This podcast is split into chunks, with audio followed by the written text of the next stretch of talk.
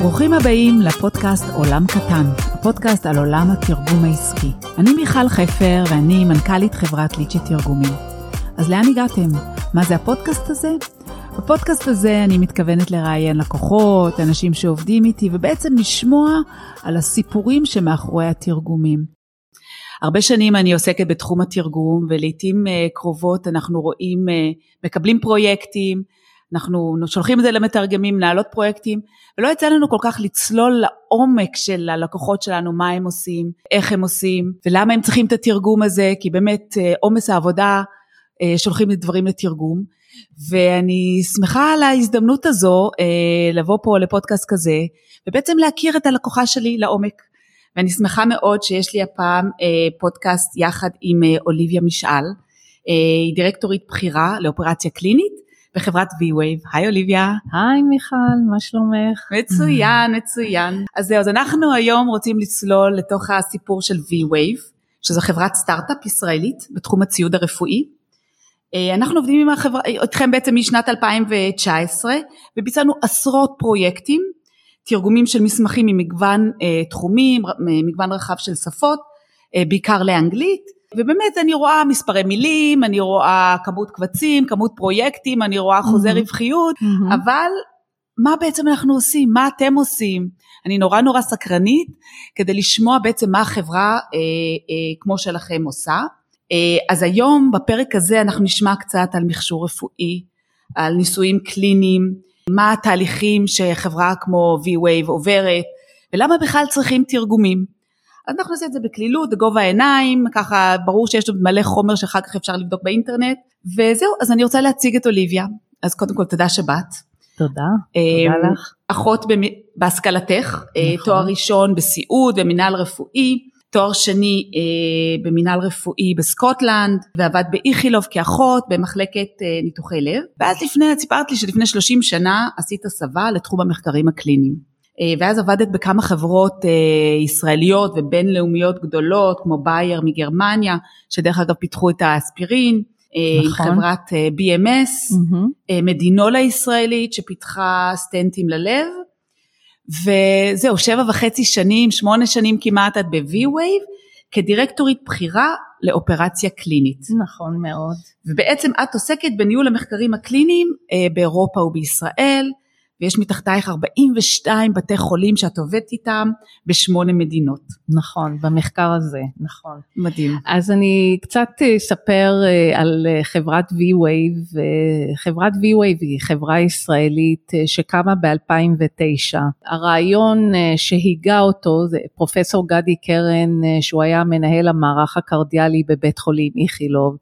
יום אחד הוא מספר, הוא ישב באיזשהו כנס של כנס קרדיולוגי. קרדיולוגי בינלאומי גדול ודיברו שם על החולי אי ספיקת לב, תוחלת ואיכות החיים הירודה של, של החולים האלה. ואז הבריק לו רעיון שבעצם אם ניצור איזשהו אביזר שיעזור לחולים האלה כדי לשפר את איכות חייהם ולהאריך את אה, תוחלת החיים. הכל התחיל ברעיון כזה, הצליח לגייס כסף, הגיעו מהנדסים, אה, בנו אה, אף טיפוס למוצר שאנחנו קוראים לו שאנט או דלף.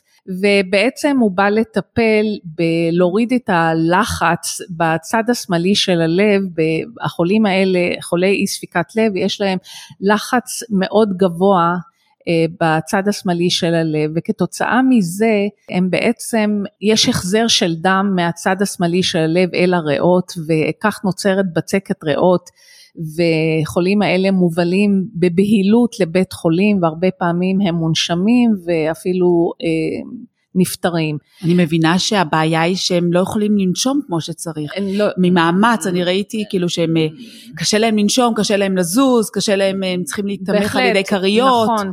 בהחלט, אז החולים האלה בעצם יש כל מיני, יש אה, מספר דרגות, בהתחלה זה במאמץ אה, קל, לאחר מכן במאמצים אחרים ומגיעים אפילו לשלב שאפילו ללכת לשירותים זה מאמץ וואו. ענק בשבילם. בגלל הצטברות של הנוזלים בריאות אז הם לא יכולים לישון באמת ישר במיטה, הם נעזרים בכריות. Mm-hmm. הרעיון של פרופסור גדי קרן. אז זה ממש מתים מזה, כאילו זה ממש מסוכן. זה מאוד מסוכן. וואו, אוקיי. החולים בעצם טובעים בתוך הנוזלים, זה בעצם וואו. טביעה. יש אה, מספר תרופות שמקלות על המצב, אבל התרופות האלה אה, בשלב מסוים הם מפסיקים לעבוד ולכן כאן חברת V-Wave נכנסת וואו. לתת פתרון לחולים האלה שלמעשה הם מקבלים את מקסימום הטיפול התרופתי הקיים ועדיין יחד עם זאת הם ממשיכים באשפוזים עם בצקות ריאות. Uh, המוצר הוא בעצם שאנט ובעצם uh, מה שעושים, עושים uh, חור במחיצה בין העליות uh, בלב על מנת לעשות הסטה של דם, זה נשמע מאוד טריוויאלי, לעשות הסטה של דם מהצד השמאלי של הלב לצד הימני וכך להוריד את הלחץ בצד mm-hmm. השמאלי ולמנוע או לפחות להפחית את מספר האירועי אה, בצקת ריאות. עכשיו אני רוצה להגיד שבאתר שלכם יש לכם, קצת קשה להבין נכון. תיאור, אבל באתר יש סרטון אה, מאוד פשוט להבנה ב-vwave.com. נכון. סרטון באמת שאת יכולה לראות את, בדיוק את מה שזה בצורה ויזואלית, אז אה, נכון. כדי להתעמק אפשר להיכנס לראות את זה. נכון, וכל הרעיון המדהים הזה, המוצר הזה מושתל בעצם דרך צנתור, זה לא mm. ניתוח פתיחת בית חזה או ניתוח לב, זה נעשה דרך צנתור, ומרגע שהתחילו את הפרוצדורה ועד סיום הפרוצדורה, הממוצע הוא כ-75 דקות. זאת אומרת פרוצדורה קלה. מאוד קלה, אם יודעים. גם עם אה, ריפוי קל, נכון? גם הריפוי הוא מאוד מהיר, למעשה למחרת, יום אחד של, לילה אחד של אשפוז, למחרת בודקים שהחולה בסדר. וחשוב לציין שזה עדיין בשלב של, זה עוד לא מוצר שאפשר לקנות אותו, שהוא נכון. נכנס בצורה אה, חופשית לבתי חולים. נכון. אלא אתם בשלב של מחקר, נכון? אנחנו בשלב של מחקר קליני, מחקר תחת FDA, להגשה לאישור, לקבלת אישור של FDA. אה, בעולם יש לנו 120 בתי אה, חולים, מפוזרים בכמה, על גבי כמה יבשות, ניו זילנד, אוסטרליה, ארצות הברית, קנדה, אירופה וישראל. אה, בישראל יש עשרה בתי חולים וישראל די מובילה אה, יש שני בתי חולים שהם מובילים, בין המובילים בעולם בגיוס למחקר אה, הזה, אה, ואני מאוד שמחה ש... התורה יוצאת מציון, מה שנקרא. מדהים, זה תמיד אני, אני אוהבת לראות את ה... כל מה שיוצא מישראל זה באמת גאווה ישראלית, נכון, לאומית, מדהים. נכון. כאילו באמת הפתרונות האלה, וזה נשמע פתרון, יח... אני לא יודעת אם זה פשוט, אבל זה נשמע קצת פשוט, ואם זה יכול לעשות הטבה לחולים האלה, שאת אומרת שאין תרוף, כאילו התרופות יכולות לעשות עד כאילו עד גבול נכון, מסוים. אנחנו מגייסים חולים שהם בעצם על מקסימום הטיפול התרופתי ולמרות כן. זאת עדיין הם אה, אה, חולים ו- ויש להם אירועים של בצקות ריאות חוזרות. אז זהו, אז, אה, אז אנחנו תחת מחקר FDA. ולוקח ו... המון שנים, לא, נכון לעשות דבר כזה? בדרך זה... כלל... אה, בין כש... רעיון ועד שאת אה, מגיעה לשירות... בין רעיון עד שאתה מקבל ב... אישור של הרגולטור למכור, אם זה FDA או רשות אחרת, לרוב זה לוקח בין 7 ל-10 שנים. כן, וואו. ואתם כבר עד שמונה שנים ב... אנחנו... ב-V-Way, וכמה זה מ-2009? אנחנו מ-2009, אנחנו כבר יותר מזה, נכון, כבר 13 שנה, כי באיזשהו שלב, כשהתחלנו את המחקר הקליני, אף טיפוס הראשון שיצרנו, גילינו שצריך לחזור ולשפר עוד במוצר כדי להיכנס למחקר קליני גדול וזה יצא. מה הגודל של זה? זה סנטימטר, חצי סנטימטר? זה מאוד קטן, הקוטר שלו זה חמישה מילימטר. אה, קטנצ'יק. הוא קטן. כן, כי אחרת את צריכה נכון. להשתיל אותו ולעבור, הרי את לא פותחת את אזור הלב. נכון, הוא נכנס בצנתור, בדיוק, על מערכת הובלה. וזה מספיק, זה עושה את העבודה. מספיק אה, כשיש איזה...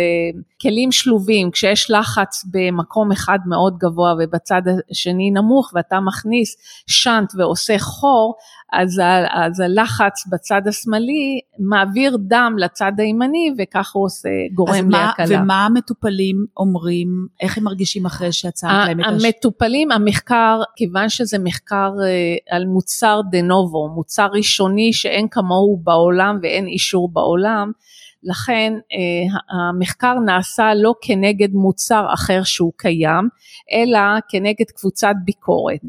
אז למעשה 50% מהחולים במחקר שלנו עוברים מה שנקרא רנדומיזציה, הקצאה אקראית, חלקם... הקצאה אקראית של מה? של אה, להיות בזרוע טיפולית למחקר. אז שמים להם את ה... אז 50% מהחולים... את המכשור גם שאין להם אי ספיקה? לא, לא. בכל מקרה יש. לא, כל החולים המגויסים הם חולי אי אוקיי. ספיקה. Okay.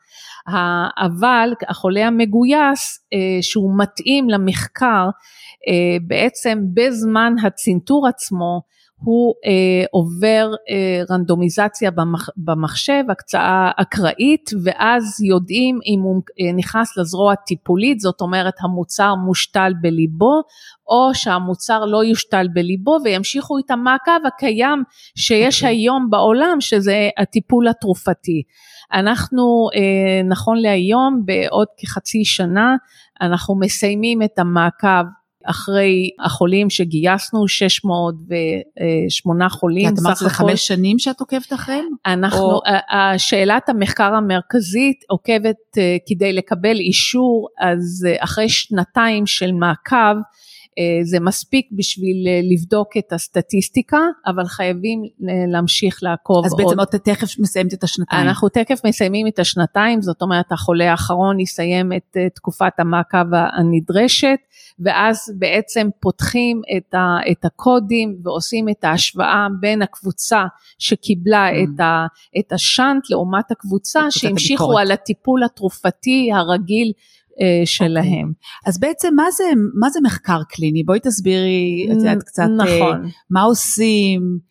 איך בוחרים, איפה עושים את זה, מה נדרש, נכון, מה אז, התהליך, אז מחקרים, באיזה סוגים, כי אנחנו יודעים גם מחקר ב, ב, ב, בתרופות, בבעלי, בתרופות, יש נכון, בבעלי חיים, יש נכון, באנשים, נכון. איך הולך התהליך הזה? אז התהליך, אז יכול להיות מחקר, אה, מספר סוגים של מחקר, יכול להיות תרופה חדשה, או אביזר רפואי, או אפילו אפליקציה, פותחה איזושהי אפליקציה שעוזרת ל, ל, לרופא או לחולה אה, לעקוב אחריו.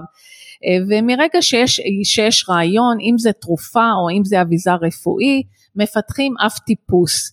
כשמגיעים לאף טיפוס ש, שרוצים, בדרך כלל אה, באביזר רפואי זה מהנדסים שבאמת חושבים מחוץ לקופסה, לקחת רעיון שמישהו הגה ולהפוך אותו ל, ל, למוצר. למוצר. כן. אחרי שיש אף טיפוס. מפעלים, יש בטח מפעלים שמייצרים רק את האף נכון, טיפוס. יש, יש לנו מעבדות. בארץ? מעבדות, במקרה שלנו זה מעבד, מעבדת פיתוח R&D, יש לנו סמנכ"ל R&D מאוד מוכשר, חושב מחוץ לקופסה, מדהים. ומהנדסים באמת כן, יוצאים מן הכלל. גם בטח צריכה לחשוב לא רק אה, איך זה ייראה, גם על, על החומרים שזה יהיה. בהחלט, כי זה צריך להיות משהו שהגוף יוכל לקלוט. ואת מה שנקרא ביו-קומפטיבל.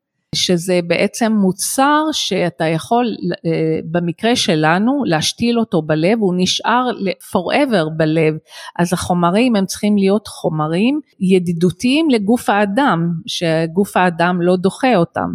ולמעשה אחרי שיש לנו אף טיפוס, עכשיו השלב הבא זה לעשות, אה, אין ברירה, אה, לעשות מחקר בחיות.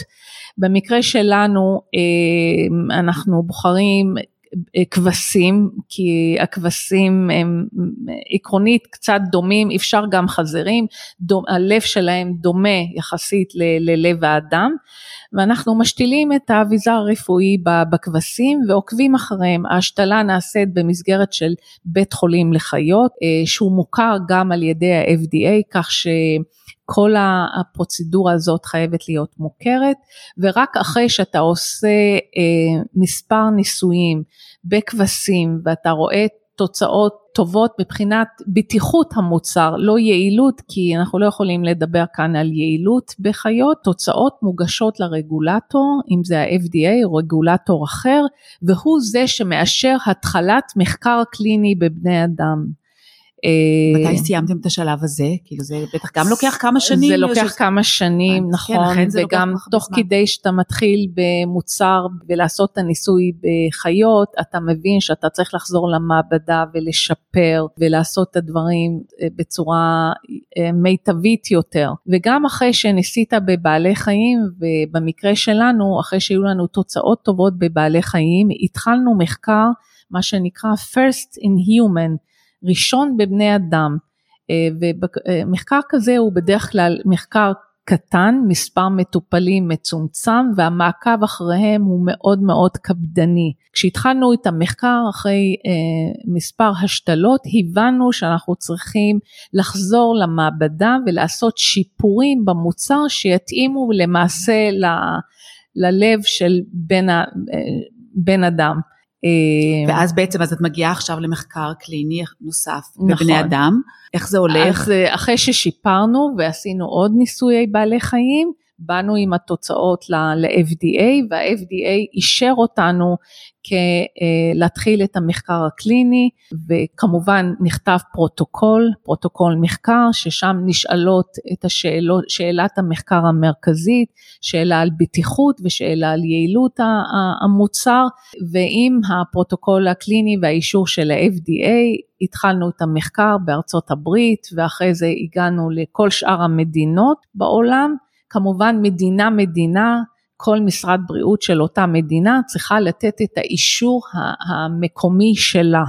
ואיך את בוחרת בעצם בתי חולים ומקומות לעשות את המחקר? נכון, שאלה מצוינת. כל כך חשוב, הצלחת המחקר תלויה בעצם בבחירת הבית חולים וצוות המחקר.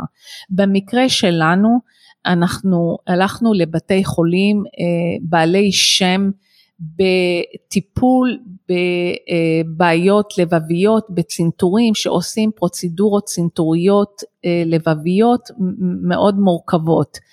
אה, וגם אה, בדקנו את היכולות של המצנתרים, עד כמה ניסיון יש למצנתר, עד כמה ידע.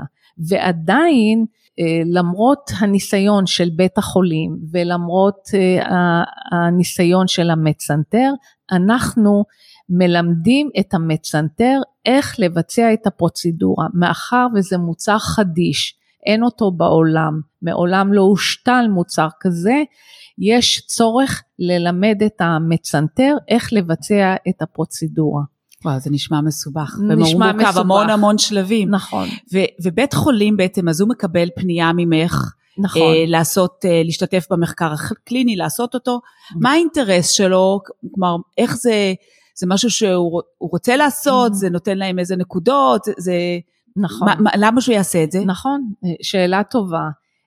יש כמה סיבות, אחד, במיוחד מחקר שהוא על מוצר דה נובו ראשוני בעולם, אז הרבה מאוד חוקרים בעולם והרבה מאוד בתי חולים רוצים להיות שותפים במחקר כזה, להביא פריצת דרך, טיפול תרופתי חדיש לחולים, ולכן זה פרסטיג' לבית חולים להיות שותף במחקר קליני כזה. הם גם יקבלו, אני מניחה שבסופו של תהליך יהיה להם הרבה ניסיון, אז ברגע שזה יאושר והמוצר ייכנס לשוק, הם כבר יוכלו יהיו להיות הראשונים בין הראשונים להציע את, את המוצר כן. הזה לחולים בהחלט. כן. דבר נוסף, אה, כמובן שהספונסור היזם שזה אנחנו חברת V-Wave, אה, משלמת עבור ביצוע מחקר בבית חולים, כי למעשה אנחנו משתמשים בציוד של הבית חולים, בצוותים המיומנים, אה, בבדיקות הדם ובדיקות המעבדה שעושים. אז אלה הסיבות. ואז בעצם מטופלים, שאתם מחפשים מטופלים שישתתפו, נכון. או שהם בעצם מציעים את זה לקהל שלהם, שיבואו ויהיו מטופלים, הם מארגנים את האנשים? יש, יש מספר דרכים, אז uh, הדרך הראשונה, דרך המטופלים, יש מרפאת אי ספיקת לב בבתי החולים האלה, מרפאות גדולות, והם דרך ה database של החולים האלה, מתחילים לאתר את חולים המתאימים להיכלל במחקר. ואז הם צריכים להסכים לבוא לתהליך של נכון. מסוים להתחייב, מה, כאילו בטח, כאן נכנסים, זה לא חד פעמי והולכים, נכון? לגמרי, אז כאן באמת אנחנו נכנסים לעניין של התרגומים. כן, זהו נכון, אנחנו, נ- כן. אז uh, למעשה uh, כל חולה שמוצע לו להשתתף ב, ב, במחקר, uh, הוא חייב לקבל טופס הסכמה. טופס הסכמה מדעת זה טופס שדי ארוך יחסית, לרוב עשרה עמודים ומעלה, ששם בעצם הוא מסביר מה זה המחקר הקליני שמוצע לו להשתתף בו. מחויבות של החולה בהשתתפות למחקר הקליני, זאת אומרת יש כאן דרישה גם מצד החולה להגיע לביקורים בזמן, לבצע את בדיקות וכל הדברים הנדרשים ולכן טופס ההסכמה חייב להיות כתוב בשפתו של החולה. כמו שאת אומרת- אמרת, אתם פעילים לא רק בארץ, נכון. ובעצם גם בארץ יש לך כמה שפות, זה לא רק נכון, עברית, יש לך גם רוסית וגם ערבית. נכון, נכון אה, ו- מאוד, ואז בטח בעוד מדינות אה, שאתם פעילים, יש גם את השפה המקומית, נכון. ועוד שפות, נכון? כמו- נכון לגמרי. אז אנחנו פעילים ב- למעשה בשמונה מדינות באירופה ועוד בישראל, וסך הכל אנחנו עוסקים ב-13 שפות. בארץ, כמו שאמרת, אה, באמת אה, יש דרישה לתרגם לעבר, כמובן עברית, רוסית, אה, ערבית, יש מחקרים שגם נדרש לאמהרית או לצרפתית, צרפתית. בהתאם לאוכלוסיית המחקר שמגויסת. וכאן אנחנו פונים לחברת, אה, חברות התרגום, וכאן ספק. אה, מיכל את אה, כן, אז- נכנסת. אז אני היה, הסיפור, איך שאני. מכירה אתכם, זה באמת מ-2009, מ-2019. אני אוהבת לשחות, ואני שוחה בבריכה, ואני, לכל מקום שאני הולכת, אני מדברת עם אנשים, אני אומרת להם, שואלת מה הם עושים, אני אומרת, שואלת, מספרת מה אני עושה, ופגשתי שם מישהי, סיפרתי לה מה אני עושה, אחר כך הזמנתי אותה לבוא למפגש נטוורקינג עסקי, זה מפגש B&I, אני חברה בארגון הרבה, הזה הרבה שנים. ואז היא באה למצגת שלי, ואחרי שהיא שמעה יותר על העסק שלי ומה אני. עושה, היא אמרה וואלה יש לי חיבור מאוד טוב בשבילך, כי חבר טוב שלה עובד אה, בחברת V-Way, וככה היא נכון. חיברה אותי אליו, נכון. ושלחתי לו את הפרופיל, ואז זה עבר אלייך. נכון, נכון מאוד. אה, אני- אני ב-2019 הייתי בשלב שהייתי עושה הגשות אה, למשרדי הבריאות השונים, והגשות צריך לעשות אותן בשפה המק- המקומית, זאת אומרת אני עובדת אה, עם פולין, ספרד, בלגיה, הולנד, אני חייב, ועוד מדינות באירופה, והייתי חייבת לבצע תרגומים על מנת להגיש את הפרוטוקול הקליני, טופסי הסכמה, כדי לקבל את האישור. הוצע לי להשתתף, אה, אה, בעצם להתחיל לעבוד עם חברת ליצ'י, אני לא שמעתי עלייך קודם. כחלק מתהליך פנימי ונוהל פנימי אצלנו, אני אה, מחויבת לבדוק קודם ה vendor שאיתו אני אתחיל לעבוד. אז במק- במקרה הזה שלנו, שלושה עקרונות חשובים מבחינתי, זה איכות. אה, שהייתי, שהייתי צריכה לבדוק שאכן יש לך איזו ושרמת האיכות שאת נותנת היא אה, טובה.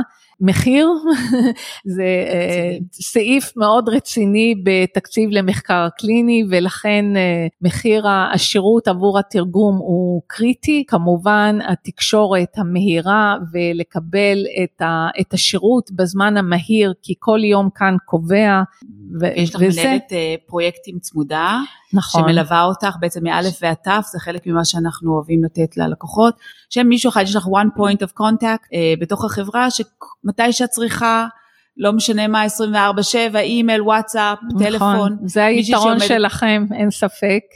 כן. אה, שיש לנו קשר מאוד אישי והרבה פעמים אנחנו מבקשים אפילו תרגום מהיר, expedite, תוך מספר ימים אה, ואנחנו לרוב אה, מקבלים את זה בשמחה ובאהבה מכם ופשוט תענוג לנו לעבוד. אחלה, כן, וגם לנו, אני מאוד אוהבת לקוחות לעבוד איתכם, גם בגלל ריבוי השפות ועל המסה של התרגומים, אז זה מאוד מורכב ומאוד מעניין, וזה תחום מאוד נישתי, שזה מבחינת המחקרים הקליניים, ותוצאות האשפוז, זה אנחנו בעצם בעיקר מקבלים תוצאות אשפוז מ- וה- מ- מהבתי חולים השונים, נכון. ואז אנחנו מתרגמים לך את זה לאנגלית. נכון, למעשה, אז מה את בעצם עושה עם התרגומים האלה? למעשה במחקר קליני יכולים להיות אה, מספר סוגי תרגומים.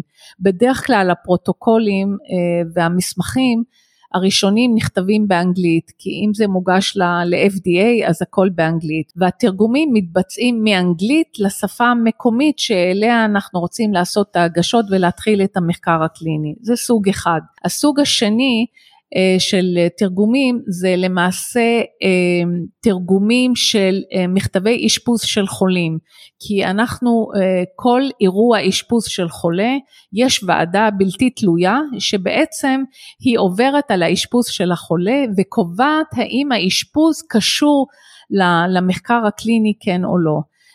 מנה, והוועדה הזו לרוב הם אה, אמריקאים אבל יכולים להיות גם אירופאים והם יקבלו את המסמכים באנגלית. ולמעשה מה שאני שולחת לך זה מכתבי אשפוז של חולים מכל מיני מדינות ואתם מתרגמים מהשפה המקומית לאנגלית שזה יכול להיות גרמנית, הולנדית, פולנית, פולנית, פלמית, היו כמה וכמה נכון, שפות, נכון, ספרדית, צרפתית, ספרדית, נכון, כן, מכל הבתי חולים, מכל הבתי חולים. כמובן כשהמסמכים שמועברים אליכם זה ללא זיהוי אה, שם החולה או כתובת, תעודת זהות. אנחנו מקבלים זה עם מספר כדי שאתם יכולים לזהות מי זה הבן אדם. לגמרי. למעשה כשאנחנו מקבלים את החומרים האלה, אז אנחנו, קודם כל אני, מי, מי מתרגם לך את זה? שתדעי שבאמת זה מתרגמים שהם מתרגמים רפואיים, או שהוא יהיה רופא בעצמו, או שהוא עבר איזושהי הכשרה שקשורה לתחום, ושיש לו הרבה מאוד ניסיון. אה, בתרגום אה, רפואי וכמובן הוא מדבר את, אה, גם את השפת המקור וגם את השפת יד mm-hmm. ברמה מאוד מאוד גבוהה.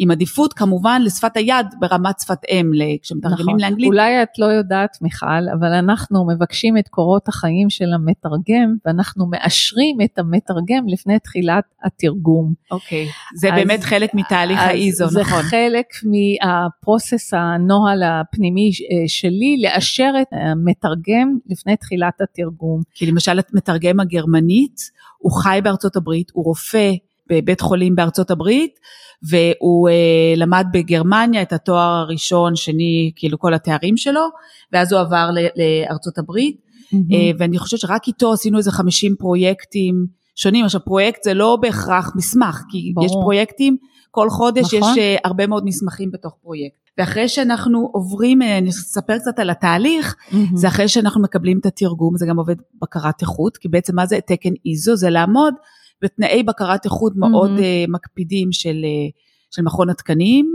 אה, והאיזו הבינלאומי, ואז זה עובר עוד שלב של בקרת איכות כדי לבדוק שסך הכל מתרגם הוא בן אדם, זה נכון. יכול להיות דברים, mm-hmm. אפשר לפעמים לטעות למרות, אז הבקרת איכות השנייה עוברת mm-hmm. על הכל ומוודא שאין שום דבר בעייתי.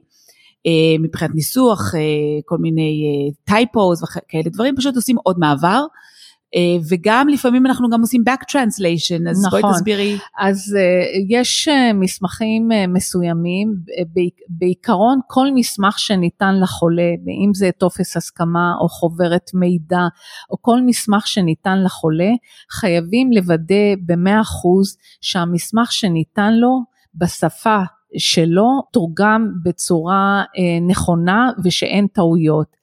ולכן, כמו שאמרתי, אנחנו מתחילים, למשל, אם אני מתרגמת לגרמנית, אז אני מתחילה ממסמך שהוא באנגלית, מתרגמים אותו לגרמנית, ואז אני חייבת לעשות back translation, תרגום חוזר מגרמנית לאנגלית, ומשווה את, את התרגום לאנג, לאנגלית עם המקור, לוודא שאכן אין לי טעויות. זה גם דרישה רגולטורית וגם כדי לוודא שהחולה מקבל מסמך ללא, ללא שום טעויות. אה, עכשיו אני יודעת, היה פעם איזה, אחד המסמכים שקיבלנו, וכאמור אה, מנהלת הפרויקטים עוברת גם על זה, וגם היא מקבלת פידבק מהמתרגמים, כי לא תמיד הכל 100% ברור, ובאחד המסמכים אה, היה כתוב שהחולה נפטר, אבל לא היה כתוב ולא היה מוסבר בדיוק מה הסיבה. Mm-hmm. ואני היא חזרה אליכם כדי לשאול האם ככה אתם רוצים שנתרגם את זה, או שיש איזשהו משהו שהוא חסר. נכון. כי כמו שאת אומרת, את הולכת לוועדה, ואחר נכון. כך אתם, הם רוצים לדעת שאם הוא נפטר חס וחלילה זה בגלל, סיבת ה- מה הסיבה, הפטירה? האם זה בגלל המכשור או משהו אחר. אז אני רוצה להגיד לך שמנהלת הפרויקט כאן הגדילה ראש ובגדול, זה לא קורה הרבה פעמים, ואכן אנחנו נאלצנו לחזור לבית חולים, אה, לשאול את השאלה הזאת, ובוצע תיקון למכתב שחרור של החולה שכלל את סיבת המוות. את השאלה הזאת, מה סיבת המוות הסופית, היינו מקבלים מהוועדה, אבל כאן מנהלת הפרויקט חסכה לי לפחות שלושה חודשים. וואו. שהוועדה לא מתכנסת כל יום, עד שהוועדה הייתה מתכנסת ועוברת על המכתב אשפוז הזה, הייתה מעלה לנו שאלה בחזרה, תחזרו לבית חולים ותבקשו את סיבת, את סיבת הפטירה. וכאן באמת אה, יוצא מן הכלל, וזו אחת הסיבות שגם אנחנו אוהבים לעבוד עם ליצ'י, שזה לא רק אה, תרגום טכני, יש כאן אה, אה, יותר מזה. מאוד חשוב לנו באמת שהחומרים יועברו בצורה טובה ושתקבלו את זה באמת בזמן ולפי כל הדרישות. טוב, אז תגידי לי, מה בן אדם שעכשיו אה, יש כן. אי ספיקת לב, מה כדאי לו לעשות? איזה טיפים יש לך? גם לו וגם לחברות שרוצות אה, להיכנס לתחום של המחקר הקליני. נכון. אז uh, אני אתייחס למטופל. Um, אם אתה מטופל uh, שיש לך אי ספיקת לב, אתה מרגיש שקיבלת את מקסימום הטיפול התרופתי שלך ועדיין אתה מרגיש שאיכות חייך לא, לא טובים ואתה רוצה לשמוע ול, ולהיות פתוח ולראות מה יש בעולם להציע או חברות. אז קודם כל uh, הטיפ החשוב שלי לחולים שאם זה מדובר על חולים בישראל, אז יש אתר במשרד הבריאות, ששם נרשמים כל המחקרים הקליניים שמתבצעים במדינת ישראל. זה משהו שלפני מספר שנים משרד הבריאות הקים, וזה מאוד מאוד מבורך. זה בעברית, זה נוח לגשת לזה, כותבים באתר אי ספיקת לב, עולים כל המחקרים הקליניים, אם זה בתרופות או באביזרים, ובטח בכל דבר. התחומים, לא רק באי וזה ספיקת בכל, לב. בכל התחומים. כל המחקרים הקליניים בכל התחומים בישראל מפורסמים באתר של משרד הבריאות. אם אתה רוצה מחקר שהוא מחוץ למדינת ישראל, גם זו אופציה, אז יש אתר בינלאומי, cleantrial.gov, שם בעצם רשומים כל המחקרים הקליניים שמתקיימים בואי נגיד בעולם הנאור, אוקיי, אני לא אומרת באפריקה או במדינות אחרות, ומחקרים בינלאומיים חשובים. אתה גם יכול לראות מה סטטוס המחקר, אם המחקר עדיין מגייס, איפה המחקר מגייס, איזה בתי חולים, מי, מי הרופאים, מי החוקרים הראשיים בבתי חולים, ואתה יכול לפנות אליהם כי יש שם כתובת וטלפון, ואתה יכול לפנות אליהם ולבדוק. ולבקש להצטרף, נכון. כי חשוב לדעת שבן אדם שהוא חולה, הוא יכול לגשת לרופא. ולבקש ממנו את החוות דעת מה כדאי לעשות, אבל אני מניחה שכל רופא יכול להגיע, להגיד משהו אחר, ואולי לא כל הרופאים נכון. יודעים, הם בעצמם לא מכירים את כל האפשרויות, אז המטופל צריך לדאוג גם לעצמו. נכון, מיכל. להציע, ככה לדחוף את, ה, את הטיפול במחלה שלו בעצמו. אז אם הוא מכיר ונכנס אה, לתוך אה, אה, אתר mm. כזה ומציע לרופא שלו, לבדוק את זה, לראות אם זה מתאים לו, אז הוא יכול באמת לקדם את הטיפול במחלה שלו. לגמרי, אני רק משפט אחד, אני מאמינה, כל אדם צריך לנהל את המחלה שלו, ולא לתת את זה לאחרים לנהל, וצריך להבין, והיום הידע הזה קיים בכל כך הרבה מקומות, כדאי לקחת אחריות. על המחלה ובאמת לבדוק ולראות מה נכון לי ומה מתאים לי, שווה לעשות את הבדיקה הזאת. ומה עם אה, אה, טיפ למי שרוצה לנהל אה, מחקר קליני, חברות שרוצות לעשות את זה? אז קצת אה, ככה אה, טיפים, אז לחברות הייתי אומרת שקודם כל, הכי חשוב בעיניי זה לשים את המטופל במקום הראשון. בעצם הבטיחות, יעילות המוצר, כשאתה בא ובודק את השאלות האלה, אז תשים את המטופל מול עיניך. הטיפ השני זה באמת תבחר את ונדורים שלך שהולכים איתך יד ביד, שהם יהיו מקצועיים, שהם יהיו זמינים לך, ושהמחיר לזה הוא יהיה מחיר סביר שתשלם עבור השירות הזה. טיפ אה, אחרון הייתי אומרת בתור מנהלת אה, אה, מחלקה זה לבחור את הצוות שיעבדו תחתיך בצורה מקצועית ומיומנת וזה לי יש באמת צוות מדהים מירב ורותם בנות מדהימות שיחד איתי עוזרות לנהל את כל, ה, את כל המחלקה. אוקיי, מדהים, זהו, אנחנו נכון. הגענו לסוף, לסוף של הפרק הזה.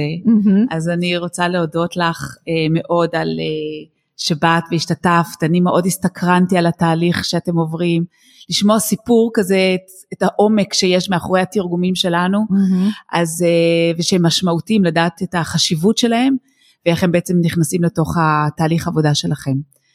אז תודה רבה אוליביה שהגעת. תודה מיכל שהזמנת אותי, זה עבר מהר מאוד, כן, זה היה כיף, מעולה.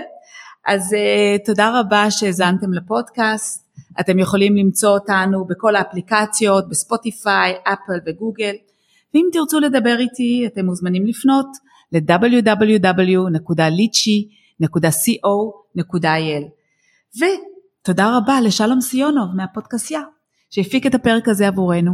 תודה רבה, להתראות.